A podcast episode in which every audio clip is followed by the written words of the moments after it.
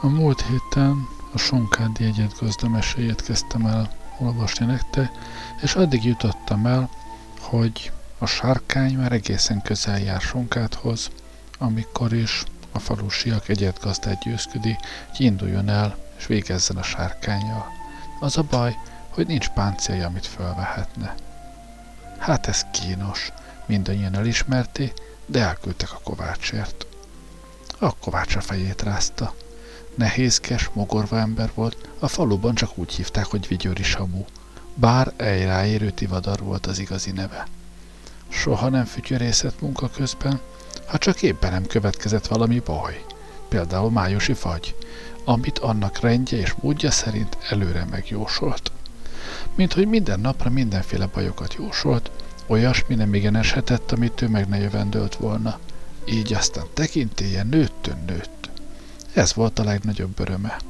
Természetes hát, hogy vonakodott bármit megtenni, ami a bajt elháríthatná. Most is csak a fejét rázta. Semmiből nem tudok páncélt kovácsolni, mondta. S ez különben sem az én szakmám. Forduljatok az ácshoz, az majd összeeszkábál valami fapajzsot. Nem mintha az érne valamit, ez tüzes sárkány. Az arcok megnyúltak, de a Molnárt a tervétől, hogy egyedet, ha csak lehet, a sárkányra úszítsa, ha meg nem lehet, hírnevét kipukkassa, nem volt olyan könnyű eltéríteni. És láncinget? Kérdezte. Az is megtenné, nem kell nagyon cifrának lennie, munkába való, nem arra, hogy az udvarban parádézzanak benne. Ott az az öreg bőrzekét, Egedius barátom. Lánc megkarika a kovács műhelyben halomban áll. Nem hiszem, hogy akár tivadarmester is tudná, hogy mi minden hever ott. Beszélsz a világba, mondta a kovács egyre vidámabban. Ha igazi láncingre gondolsz, mondj le róla.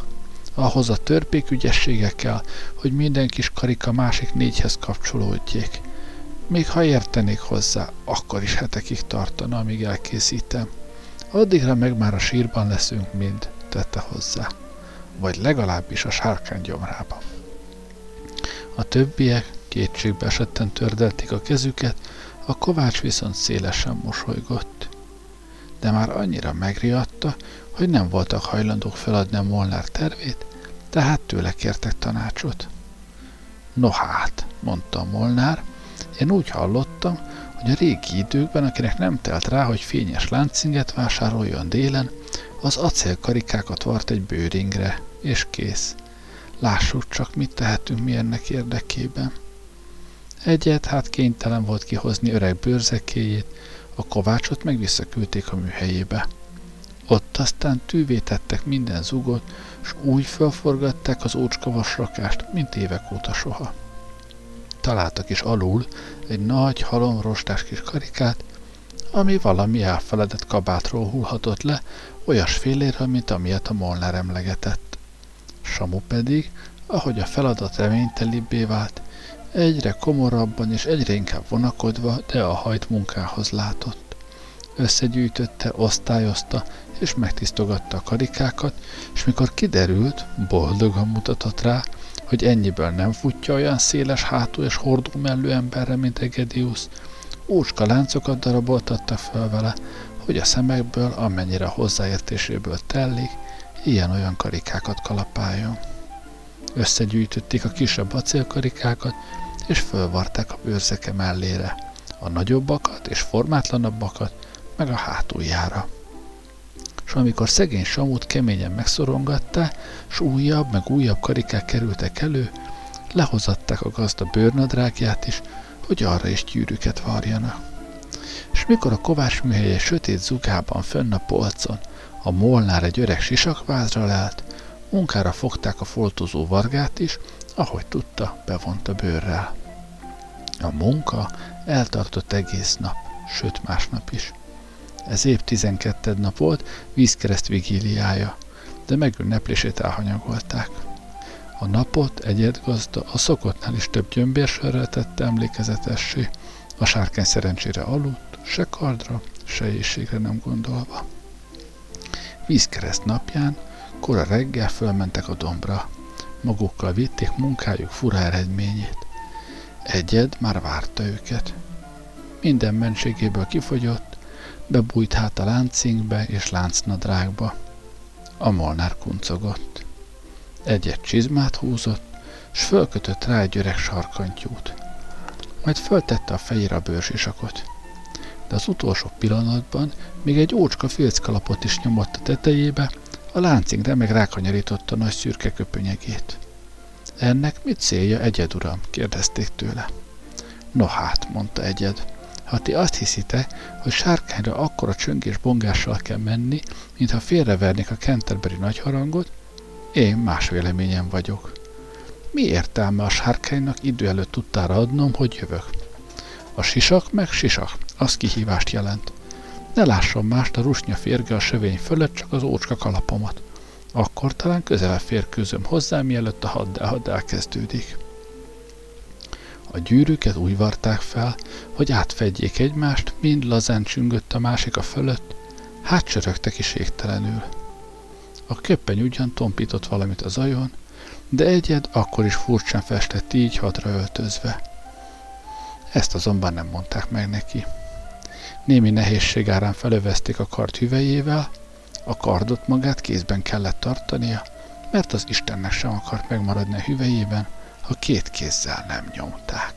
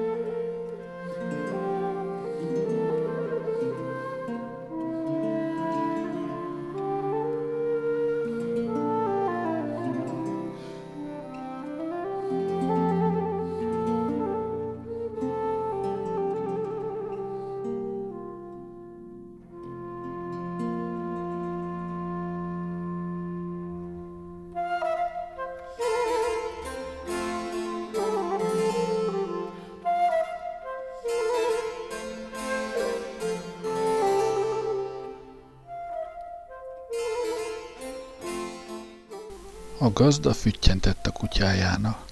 Márthogy igazságos embernek tartotta magát. Kormi, mondta, te velem jössz. A kutya nyűszített. Baj, baj, vakogta. Elhallgass, mondta egyed, hogy ugyan látom a bajodat, mint akármi sárkány. Te ösmered szagról ezt a rusnya férget, s most az egyszer talán hasznodat veszem. Majd egyed gazda oda kiáltott szürke kancájának. A kanca ránézett, gyanakodva, s megszimatolta a sarkantyúját. De hagyta, hogy felszálljon rá, aztán elindulta, cseppet se vidáman. Végigügettek a falun, mindenki tapsolt és éjjenezte őket, többnyire a háza ablakából. A gazda és a kanca megpróbált a dologhoz jó képet vágni, de a szégyentelen Kormi behúzott farokkal ódalgott kettejük mellett.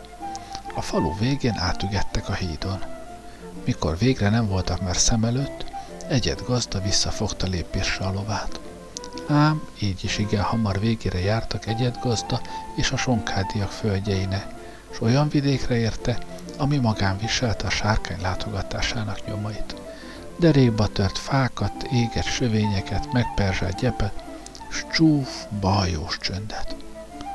Tűzött a nap, s egyed gazda nem bánta volna, ha lett volna mersze levetni magáról egy-két réteg ruhát, s töprengett, nem ivott egy pinttel többet a kelleténél.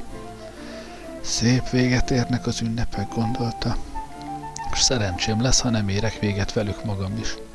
Megtörülgette a képét hatalmas zsebkendőjével, ami zöld volt, nem vörös, a vörös rongy dühíti a sárkányokat, legalábbis azt beszélik.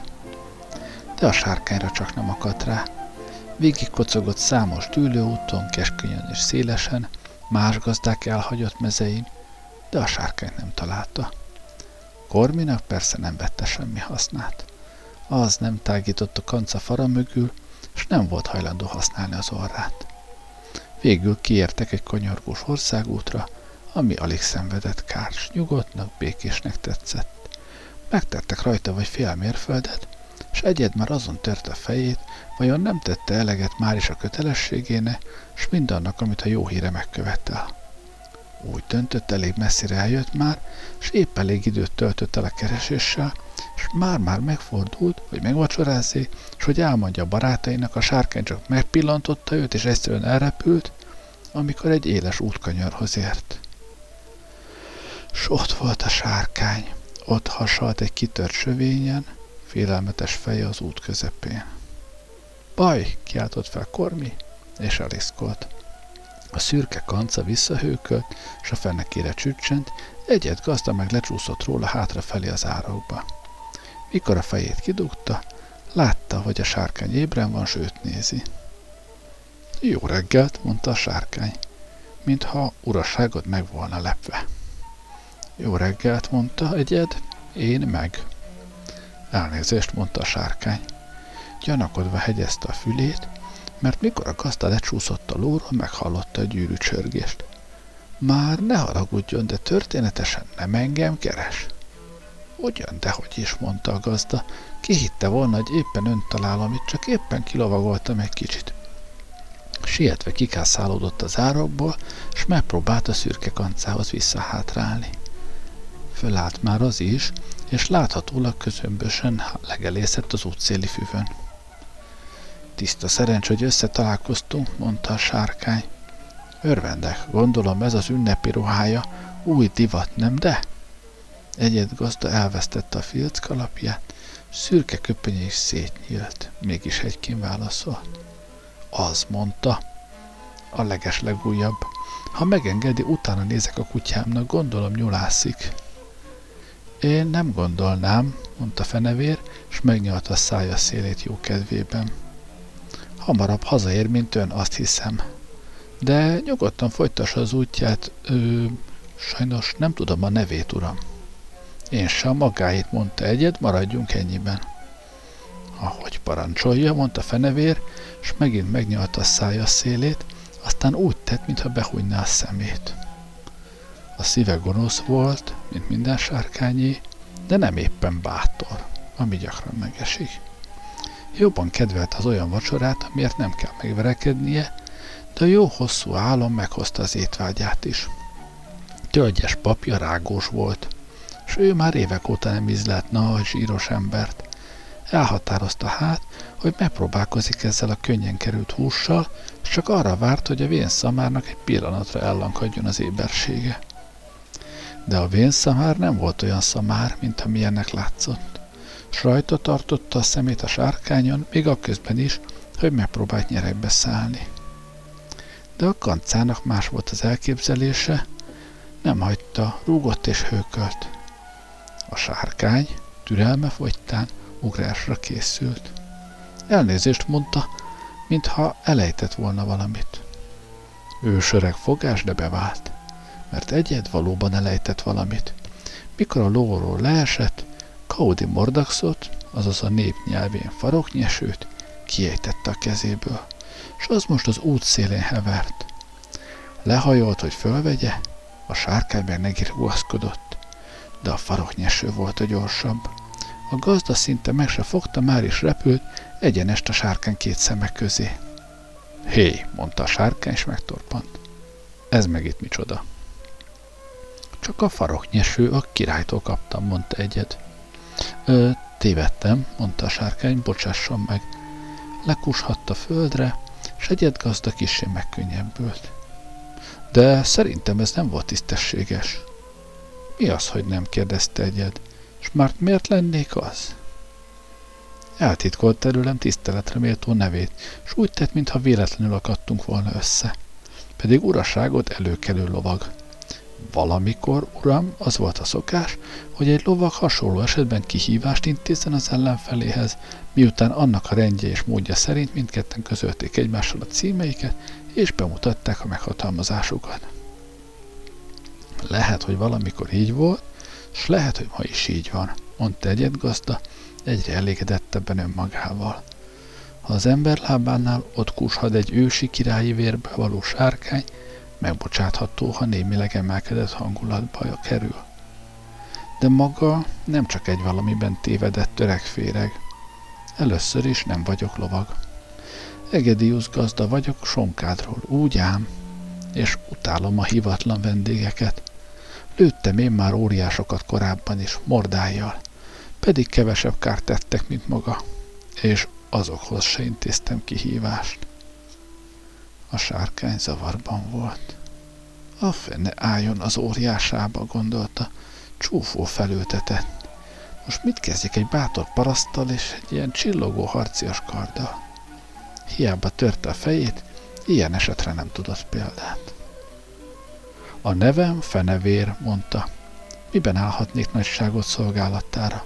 Kérdezte hízelkedve, és fél szemét a kardon tartva, abban a reményben, hogy sikerül a csatát megúsznia.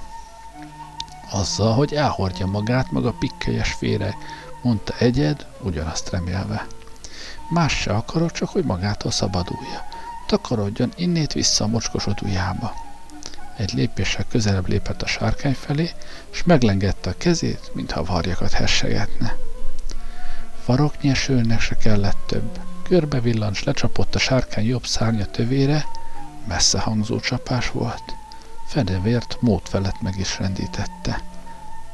Persze, egyed édes keveset értett hozzá, mi módon kell megölni egy sárkányt, különben a kard érzékenyebb helyet ér. De faroknyeső így is megtette, amit gyakorlatban kézben tellett tőle. Ennyi Fenevérnek bőven elég volt, napokig nem tudta használni a szárnyát. Fölpattant, megpróbált szárnyra kapni, de rádöbbent, hogy nem megy. A gazda is fölpattant a kancájára, a sárkány futásnak eredt, a kanca utána. A sárkány fújtatva, zihálva váltatott át a mezőn, a kanca utána. A gazda kúrjongatott, rikoltozott, mintha lóversenyt nézne, s egyre csak lóbált a faroknyesőt. Minél eszeveszettebben menekült a sárkány, annál jobban megzavarodott. A kanca megfeszítette minden erejét, s szorosan a nyomában maradt. Fasorokon dobogtak végig, kitört kerítésen, szántókon, patakokon át. A sárkány füstöt okádott, bömbölt, s már azt se tudta, merre jár. Majd egyszerre ott lelték magukat a sonkádi hídnál, átdübörögtek rajta, s már ott robogtak a falu főutcáján. Itt Kormi volt olyan pofátlan, hogy elősündörögjön egy sikátorból, s a hajszába maga is beszálljon. Az ablakok, a háztető, megteltek emberekkel. Volt, aki kacagott, volt, aki éjjenzett, volt, aki fazék, serpenyő, kannafenekén dobott, volt, aki tülköt fújt, volt, aki sípolt furuját, a pap pedig meghúzatta a templomban a nagy harangot. Ekkora hajcihű, ekkora esemény Sonkádon száz éve nem volt. A templomhoz érve a sárkány megadta magát. Elnyúlt az út közepén és lihegett. Kormi odament hozzá, megszimatolta a farkát, de fenevérnek akkor már szégyenkezni se volt ereje. Jó embere, stevitész harcos, zihálta, mikor egyedgazda odarúgtatott hozzá, és a falubéliek kezükben vasvellával, karóval, tűzpiszkálóval kezdtek összeverődni körülötte, persze mindvégig megtartva a kellő távolságot. Jó emberek, ne öljetek meg, gazdag vagyok, túls gazda. Megfizetek minden kárt, amit okoztam, kifizetem mindenkinek a temetését, akit megöltem. Kivált a tölgyesi papét, neki gyönyörű sírköve lesz, bár ugyancsak rágós volt. És mindannyian szép ajándékot kaptok, csak engedjetek haza, hogy elhozhassam. Mennyit? kérdezte a gazda.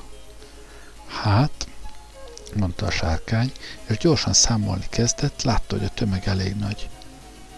Fejenként tizenhárom shilling nyolc penny elég lesz? Még mit nem, mondta a gazda. Ostoba beszéd, kiabált a tömeg. Szégyen gyalázat, morgott a kutya. Két arany mindenkinek, gyerekeknek a fele? kérdezte a sárkány. És a kutyák? kérdezte Kormi. Folytasd, mondta a gazda, hallgatjuk.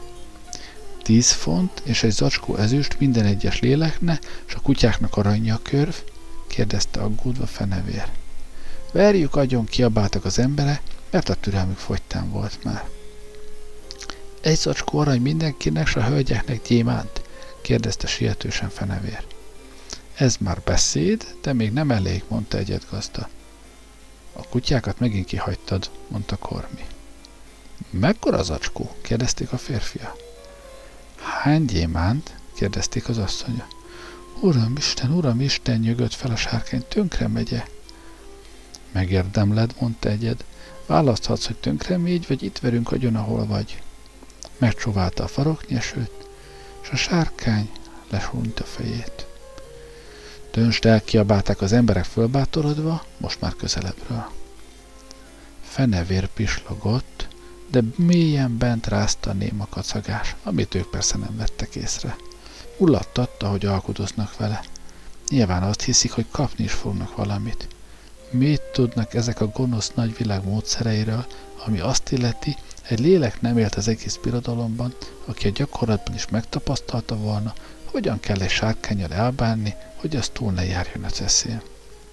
Fenevérbe lassan visszatért a szúsz, és a feje is kitisztult.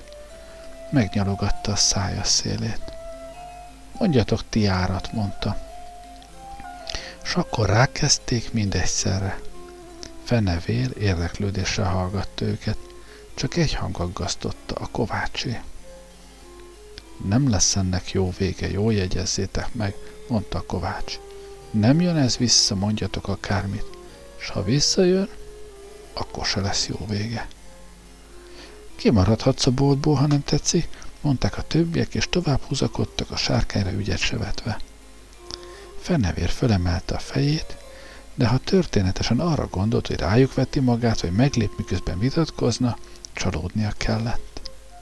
Egyedgazda ott állt mellette, elgondolkodva rákcsált egy szalmaszálat, de faroknyeső ott volt a kezében, és a szemét rajta tartotta.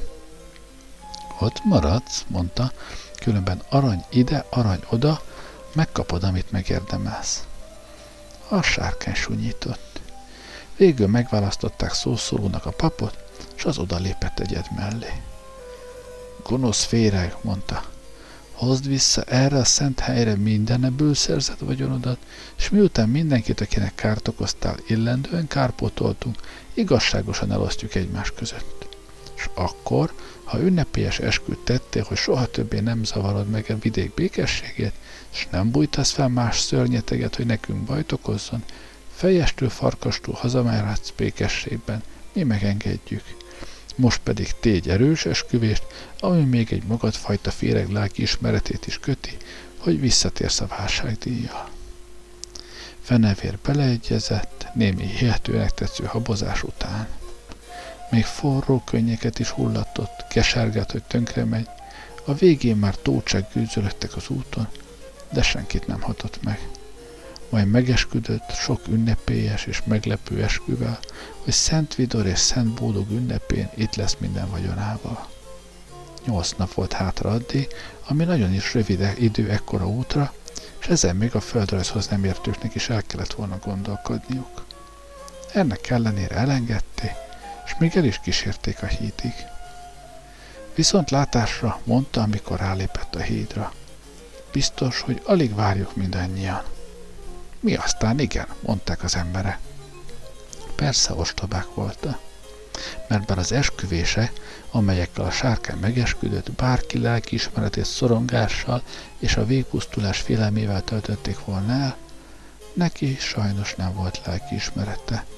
S ha a sajnálatos hiány egy királyi származék esetében egyszerű lelkek számára felfoghatatlan is, legalább a papnak, aki könyvekből merítette a tudományát, sejtenie kellett volna. Talán sejtette is. Tudós ember volt, kétségtelen, hogy távolabb látott a jövőbe, mint a többiek. A kovács a fejét csóválta, miközben visszafelé tartott a műhelyébe. Bajós nevek, mondta. Vidor és Bódog. Rosszul hangzik mind a kettő. A királyhoz persze hamar elért a hír. Mint a futótűz terjedt el a birodalomban, szájról szájra járva semmit se fakult. A király mélyen meghatódott, különféle, nem utolsó sorban pénzügyi okokból el is határozta, hogy azon nyomban és személyesen lovagol el Sonkádra, ahol úgy látszik, mindig fura dolgok esnek.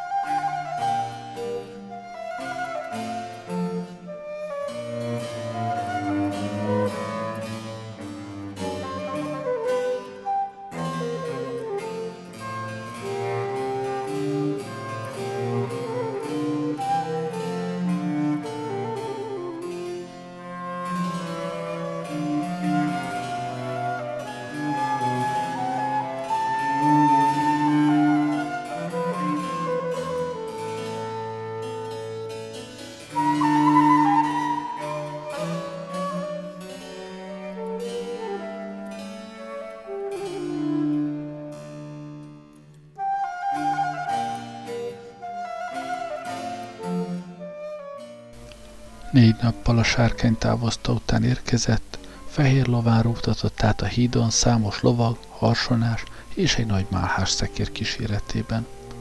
A falubeliek felöltötték ünneplő ruhájukat, s felsorakoztak az út partján, hogy köszöntsék őt. A menet a templom kapu előtt a téren állapodott meg. Egyet gazda letérdepelt a király elébe, mikor bemutatták neki.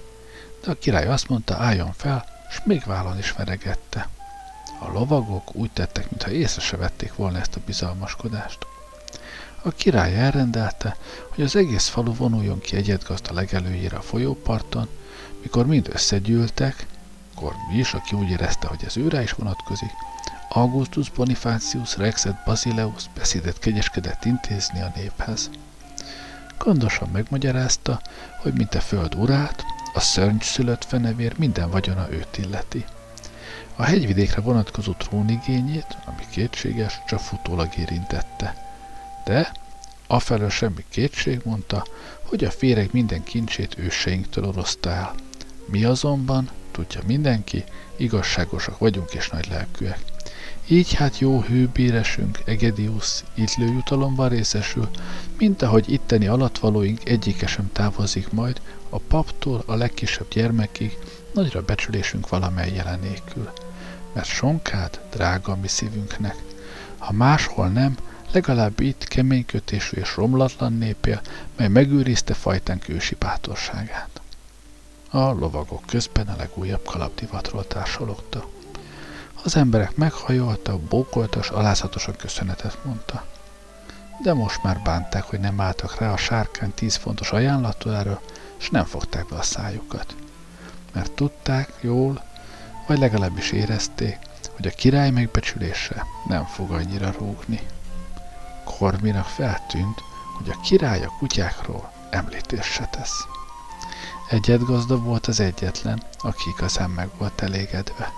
Biztosan számított valami jutalomra, s rettentő boldog volt, hogy ezt a komisz kalandot épp bőrrel megúszta, s a helybeliek közt a tekintélye nagyobb, mint valaha.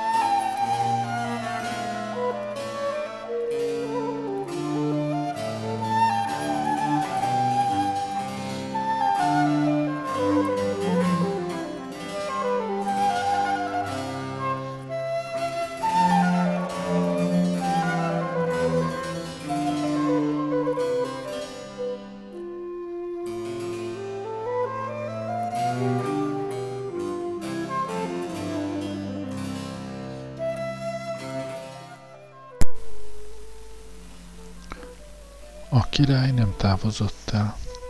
Díszes sátrait Egyedgazda mezején verette föl, hogy itt várja ki január tizennegyedikét, amilyen vidáman egy ilyen Isten háta mögötti nyomorult faluban csak lehetséges. A királyi kíséret három nap alatt felevett majd minden kenyeret, vajat, tojást, csirkét, szalonnát és ürőhúst, s megívott az utolsó csöppig minden gyömbérsört, ami csak volt a faluban. Aztán már zsémbe állt a soványkoszt miatt. De a király bőkezően fizetett mindenért, utalvánnyal, amit a kincstár, amelyről azt remélte, hogy hamarosan újra megtelik, majd utólag bevált. Így hát a sonkádi nép, mert nem ismerte a kincstár valóságos állapotát, igencsak meg volt elégedve. Eljött január tizennegyedike, Szent Vidor és Bódog ünnepe, és mindenki már kora reggel fenn volt. A lovagok felöltötték a páncéljukat. A gazda felöltötte házi készítményű láncingét. A lovagok nyíltan megmosolyogták, mindaddig, amíg észre nem vették a király haragos pillantását. A gazda felkötötte faroknyesőt is. Az, mint a vajba, siklott a hüvelyébe, és meg is maradt benne. A pap szigorú pillantást vetett a kardra, és bolintott magában. A kovács nevetett. Eljött a dél. A nagy izgalomtól senki sem evett sokat. Lassan eltelt a délután is. Faroknyeső még mindig nem adta semmi tanújelét, hogy szeretne kiszökkenni a hüvelyéből. Az őrszemek a dombtetőről, és a gyerkőcök a legszálasabb fák tetejéről égen földön nem láttak semmit, ami a sárkány közelettire vallott volna. A kovács vidáman fütyörészve járkált, de a falu többi lakója csak akkor kezdett gyanakodni, hogy a sárkánynak esze ágában sincs visszatérni, mikor már beesteledett, és feljöttek a csillagok is. De még akkor is felfelidézték ünnepélyes és meglepő esküjét, és még mindig reménykedtek. Mikor azonban az óra az éjfelet is elütötte, s véget ért a kijelölt nap, mélységes csalódást éreztek. A kovács boldog volt. Én megmondtam, hajtogatta, de még mindig nem voltak meggyőződve az igazáról. Végül is csúnyán megsebesült, jegyezte meg valaki. És nem adtunk neki elegendő időt, mondták mások. Iszonyú hosszú út a hegyeki, és rengeteget kellett volna cipelnie. Lehet, hogy segítőtársakat keres. De eltelt a rákövetkező nap is, majd az azután következő. Akkor már mindenki feladta a reményt. A király vörös volt a dűtől. Az élelem és az ital elfogyott, s a lovagok fennhangon zsörtölődtek. Visszavágytak a víg királyi udvarba. De a királynak kellett a pénz. Búcsút vett hűséges alattvalóitól, de a búcsú kurta volt és szigorú. Az utalványok értékét felére csökkentette. Hűvös volt egyet gazdához is. Egy fejbiccentéssel bocsátott el. Majd hallasz felőlünk, mondta, és ellavagolt a lovagjaival és harsonásaival.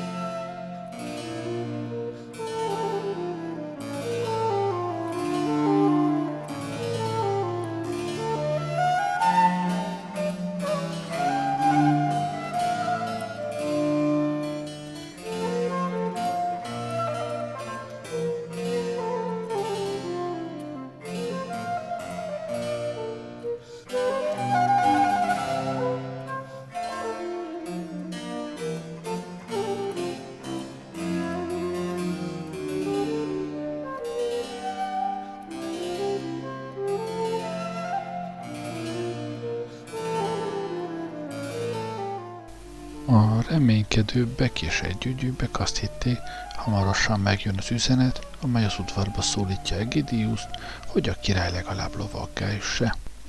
Jött is üzenet egy héten belül, de egészen másféle. Három aláírt példányban.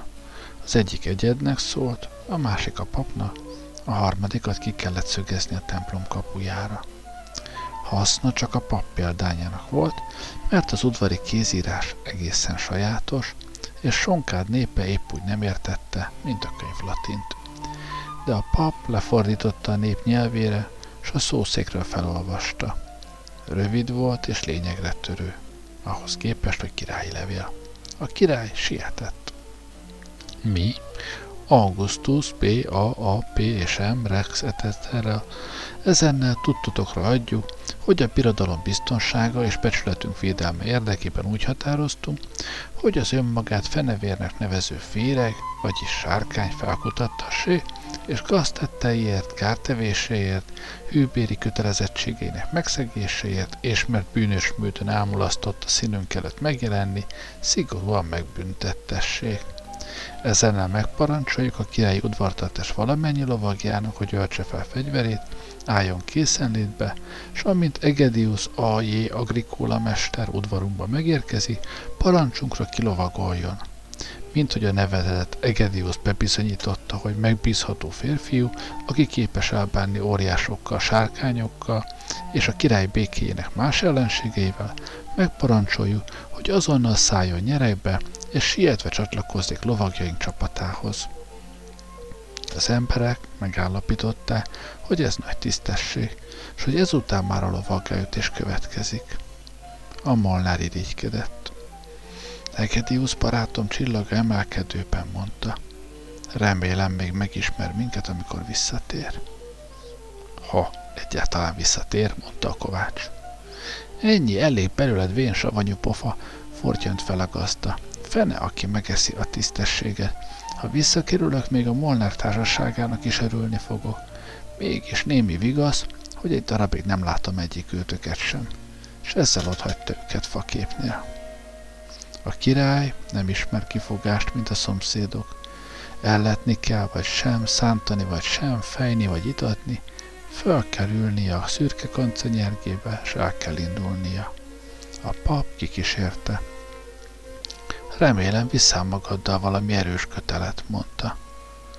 Minek? Kérdezte egyet, hogy fölkössem magam? Ugyan, fel a fejjel, Egidius uram, mondta a pap. Én úgy látom, megbízhatsz a szerencsédben.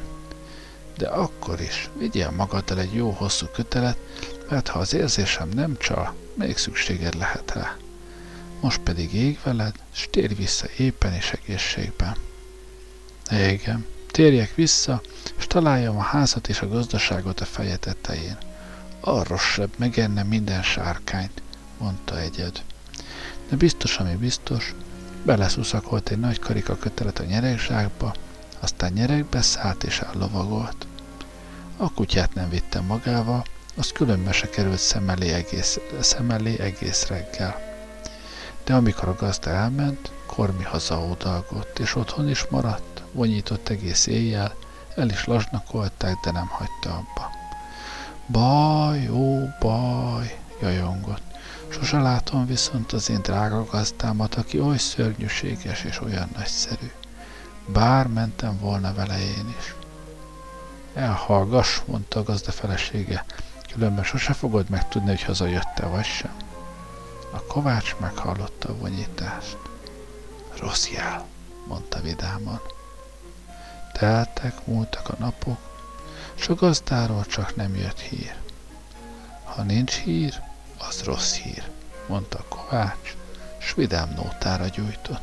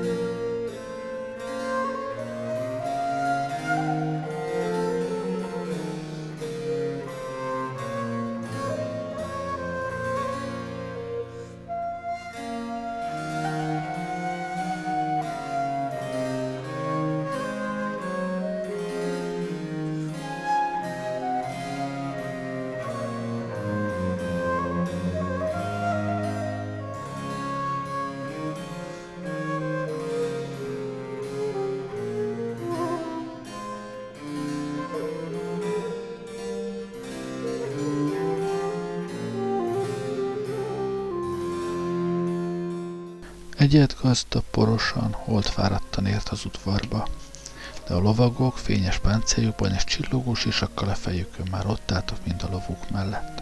A király parancsa, hogy a gazdát is behívta, bosszantotta őket. Így hát szigorúan ragaszkodtak az utasításhoz, és rögtön útnak indultak, amint Egyed megérkezett. Szegény gazdának még arra is alig volt ideje, hogy egy korgyport felhajtson, már is megint az úton találta magát. Akkanca meg volt sértve. Szerencsére nem mondta ki, hogy a királyról mi a véleménye, mert az felsősértés volt a javából. Az idő már estére járt. Késő ilyenkor elkezdeni a sárkányvadászatot, gondolta Egyed, de nem mentek messzire. Ha egyszer már elindultak, a lovagok nem siettek. Kényelmesen lovagoltak, hosszúra nyúlt sorban, lovagok, fegyverhordozók, szolgák, máháslova. Leghátul Egyed kocogott fáradt kancája hátán. Amint leszállt az este, megálltak, sátrat vertek.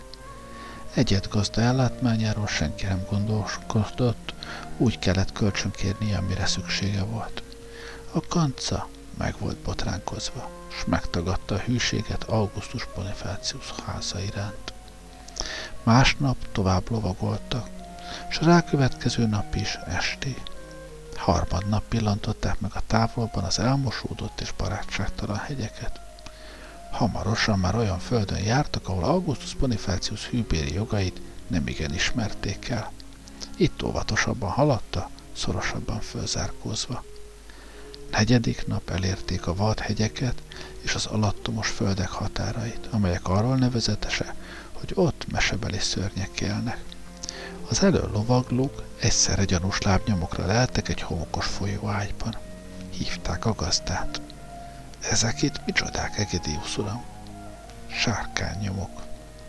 Akkor állj te az érre. Tovább lovagoltak hát nyugatna, az élen Egyed gazdával, akinek csörögtek a gyűrűk a bőr mellényen. Nem sokat számított, hisz a lovagok nevetgéltek, beszélgette, s a lantos, aki velük lovagolt, éneket mondott. Fel-felkapták a visszatérő sorokat, és együtt énekelték harsányan teli torokból. Ez bátorságot öntött beléjük, hisz az ének szép volt. Még akkor írták, amikor csatára gyakrabban került sor, mint lovagi tornára, de énekelni akkor se volt okos dolog. Most már a föld minden lakója tudta, hogy közeledne, s a sárkányok a fülüket hegyezték nyugat valamennyi barlangjában. Már semmi esély nem volt rá, hogy fenevéren álmában üssenek rajta. Szerencsére, vagyis hogy elsősorban a szürke kanca szerencséjére, mire a hegyek árnyékába érte, Egyed kancája lesántult. Ott kezdődtek a meredek és köves ösvénye, ott a fáradtságos hegymászás és az egyre növekvő nyugtalanság. A kanca lépésről lépésre maradozott le, sántikált és botladozott, s olyan szörnyű türelemmel viselte a sorsát, hogy Egyed gazda végül úgy érezte, le kell róla szállnia, s gyalog folytatnia az útját. Hamarosan ott találták magukat a sereghajtó málhás lovak között, de ügyet se vetett rájuk senki. A lovagok az elsőbbség és az udvari jómódor kérdéseit vitatták, abba merültek el. Különben észrevették volna, hogy láthatóan megszaporodtak körülöttük a sárkánynyomok. Ami azt illeti, épp ott jártak, ahol fenevér szokott sétálgatni, vagy napi légtornája végeztével földet érni. Látszott, hogy a dombok és a lejtők az ösvény mindkét oldalán megperzselődte, és le vannak taposva. Fű alig maradt, a hanga meg a rekettje elkínzott tövei, a fölperzselt föld jókora hamuborította foltjaim feketén meredeztek. Hosszú évek óta itt volt a sárkányok játszótere. Előttük meredek falu, sötét hegylánc magasodott. Egyed gazda aggódott a kancájáért. Másrészt megörült, hogy így nincsenek végre annyira szem előtt. Nem volt ígyére, hogy épp ő lovagoljon a menet élén ilyen komor és alattomos helyeken. Kis idő múltán még jobban megörült, s joggal adott hálát a szerencséjének meg a kancájának. Mert déltájt, gyertyaszentelőkor, útjuk hetedik napján, faroknyeső kiszökkent a hüvelyéből, a sárkány meg a barlangjából.